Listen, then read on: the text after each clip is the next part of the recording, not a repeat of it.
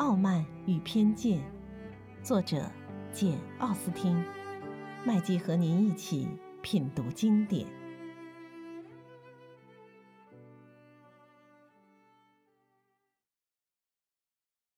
第25章，嘎德纳太太一遇到可以和伊丽莎白单独交谈的良机，便及时对她提出了善意的忠告。她直言不讳地讲出了自己的看法之后，接着又继续说道：“Lizzy，你是个很懂事的孩子，不会因为人家劝你谈恋爱要当心，你就偏要硬谈不可。因此，我才敢开诚布公地跟你谈一谈。说正经话，我要劝你小心些。跟一个没有财产的人谈恋爱，实在是太冒失了。你千万别让自己坠入情网，也不要逗引他坠入情网。我对他本人倒没有什么意见，他是个非常有趣的青年。假使他得到了他应得的那份财产，那我倒觉得你嫁给他是再好不过了。但是情况既非如此，你可千万不要想入非非了。你是个聪明人，我们都希望你动动脑筋。我知道你父亲信任你处事果断，品行端庄，你可不能让他失望。”亲爱的舅妈，你还真够一本正经的。是的，我希望你也能够一本正经的。你用不着着急，我会照应自己的，也会照应威克姆先生。我只要做到，绝不会让他爱上我。伊丽莎白，你说这话可就不正经了。请原谅，让我再试试看。眼下我还没有爱上威克姆先生，的确没有。不过他是我见到过的最可爱的男人，谁也比不上他。如果他真爱上我，我想他还是别爱上我为好。我知道这件事有些冒失。那位达西先生真可恶，父亲这样器重我，真是我莫大的荣幸。我绝不忍心辜负了他。不过父亲也很喜欢威克姆先生。总而言之，亲爱的舅妈，我绝不愿意惹你们任何人不快。不过我们每天都看得见，青年人一旦相亲相爱，很少因为眼下没钱而不肯订婚的。既然情况如此，我要是给人家打动了心，怎么能担保一定比众人来的明智呢？或者说，我怎么知道回绝人家就一定明智呢？因此我只能答应你不草率行事。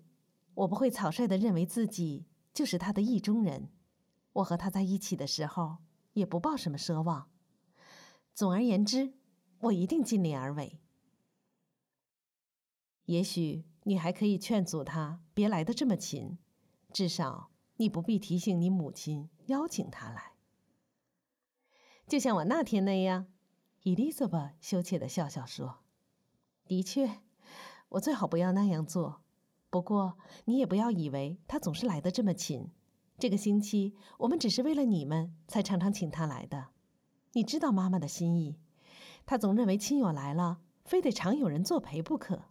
不过说真的，请你相信我，我会采取最明智的办法去应付的。我希望这下子你该满意了吧？”舅妈告诉她说她是满意了。伊丽莎白谢谢舅妈的忠告，两人便分手了。在这种事情上给人家提出规劝而没招致怨恨，这可算是个绝好的例子。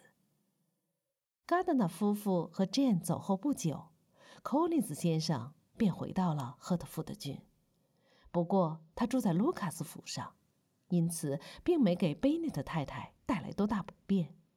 他的婚期日趋临近，贝内特太太最终也死了心，觉得事情在所难免，甚至还以恶狠狠的语气三番五次地说道：“但愿他们会幸福。”星期四就是假期，卢卡斯小姐星期三前来辞行。等她起身告别的时候，伊丽莎白一方面为母亲那阴阳怪气的勉强祝福感到难为情，另一方面心里委实有些触动，便陪着朋友走出了房门。两个人一到下楼梯的时候，莎洛特说：“我相信你会常给我写信的，伊丽子。”这你放心好了 ，Charlotte。我还有一个请求，你能来看看我吗？我希望我们能常在赫特福德郡见面。伊丽莎白说：“我可能一时离不开肯特郡，还是答应我到亨斯福德来吧。”伊丽莎白虽然料想去那里不会有什么乐趣，但又不便推辞。我父亲和玛瑞亚3月份要到我那儿去。莎洛特接着又说：“我希望你能跟他们一道去。说真的，伊丽莎，你会像他们一样受欢迎的。”婚礼过后，新郎新娘从教堂门口动身去肯特郡。对于这种事，人们照例要发表或是听到不少议论。伊丽莎白不久就收到了朋友的来信，他们还像以前那样经常通信，但是要像以往那样畅所欲言却办不到了。伊丽莎白每逢给他写信，总觉得过去那种亲密无间的惬意感已经不复存在。尽管他也下定决心不把通信疏懒下来，但那与其说是为了目前的友谊，不如说是为了过去的交情。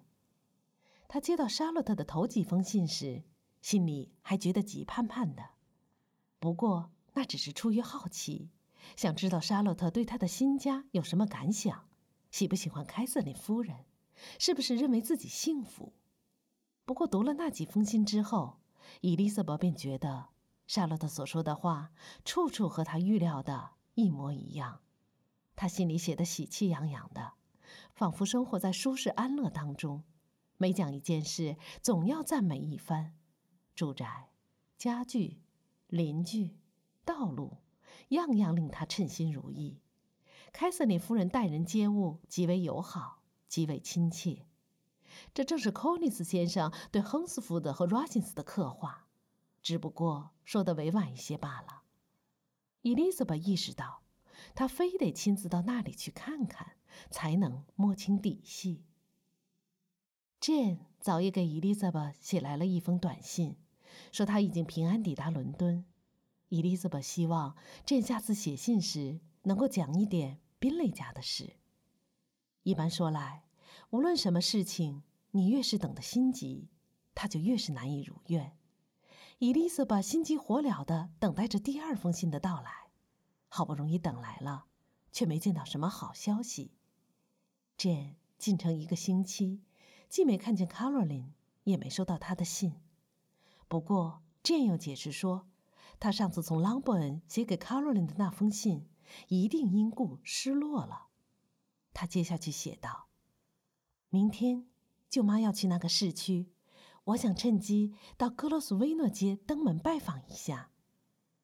”Jane 去拜访过宾蕾小姐之后，又写来一封信，信里说：“我觉得 Caroline 精神不大愉快，不过见到我却很高兴，责怪我来伦敦，也不向她打个招呼。”我果然没有猜错，她没有收到我的上一封信。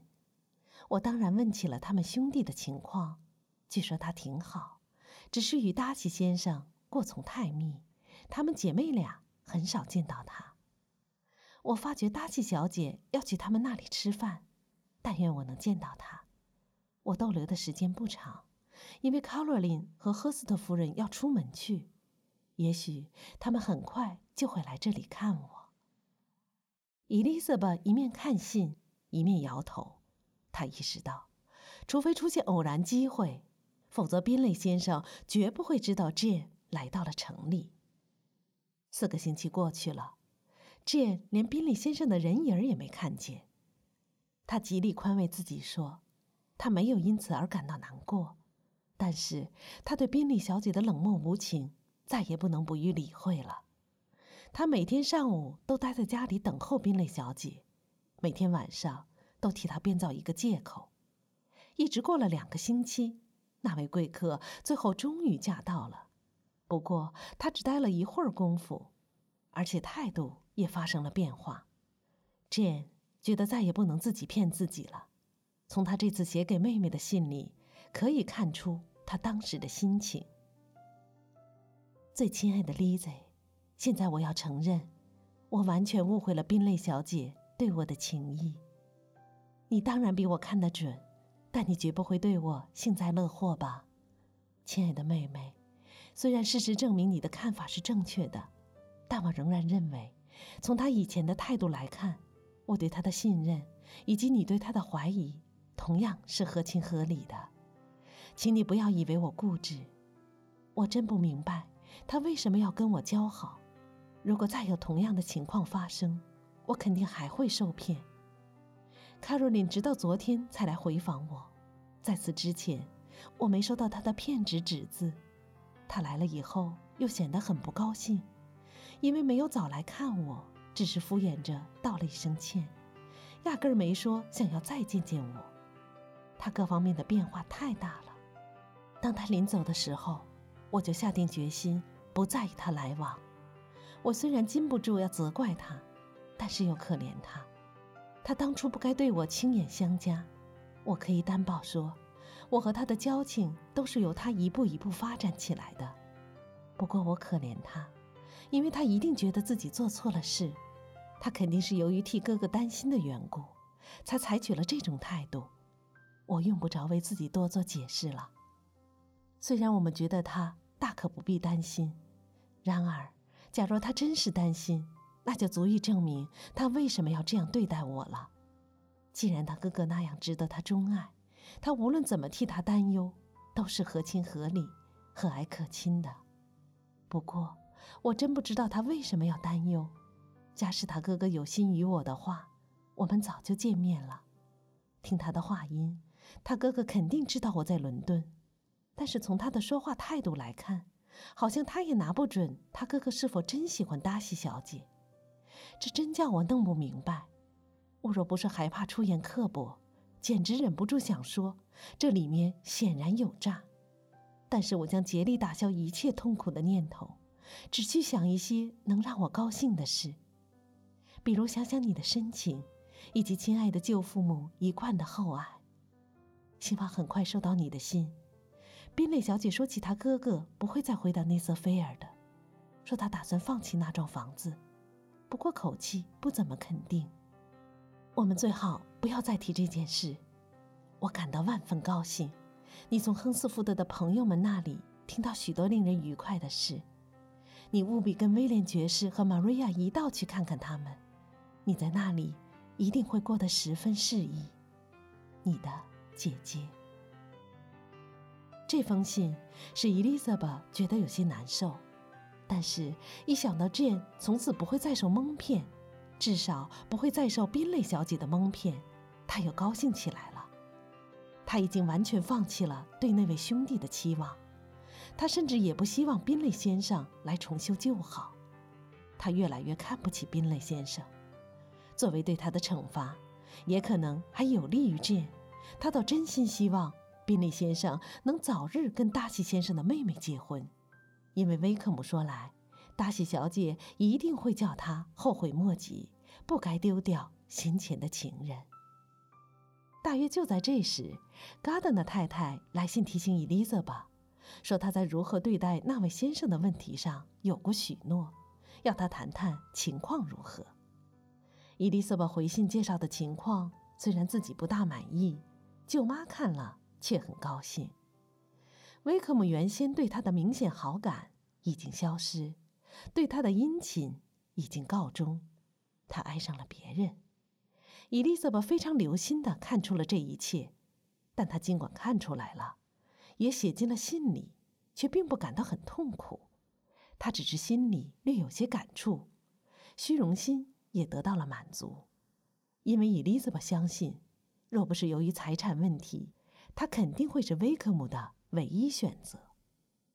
就拿威克姆现在位置倾倒的那位年轻小姐来说，那位年轻小姐最显著的魅力就是能使她意外获得1万磅财产。然而伊丽莎白对这件事不像对莎洛特那件事看得那么清楚，因为她没有因为威克姆贪图安逸而责难他，她反而觉得这再自然不过了。她可以想象威克姆一定是几经斗争才决定舍弃他的，但伊丽莎白又觉得这对他们俩倒是一个既明智又理想的举措。于是伊丽莎白诚心诚意地祝威克姆幸福。她向嘎德纳太太承认了这一切，说明情况之后，她接下去这样写道：我亲爱的舅妈，我现在深信我绝没有坠入情网。假如我当真萌生了那种纯洁而崇高的感情，我现在一提起她的名字定会感到厌恶，而且巴不得她倒进了煤。可是我感情上不仅对她是真诚的，甚至对 King 小姐也毫无成见。我一点也不觉得恨她，完全愿意把她看作一个好姑娘。这件事算不上恋爱，我的小心提防还是富有成效的。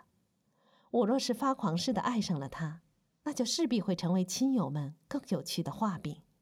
然而我不会因为不受人家器重而感到遗憾，太受人器重有时需要付出昂贵的代价。对于威克姆的背信弃义， Kitty 和 Lady 呀比我还要气不过，他们在人情世故方面还很幼稚，还不懂得这样一个有伤体面的信条：美貌青年与相貌平常的人一样，也得有饭吃，有衣穿。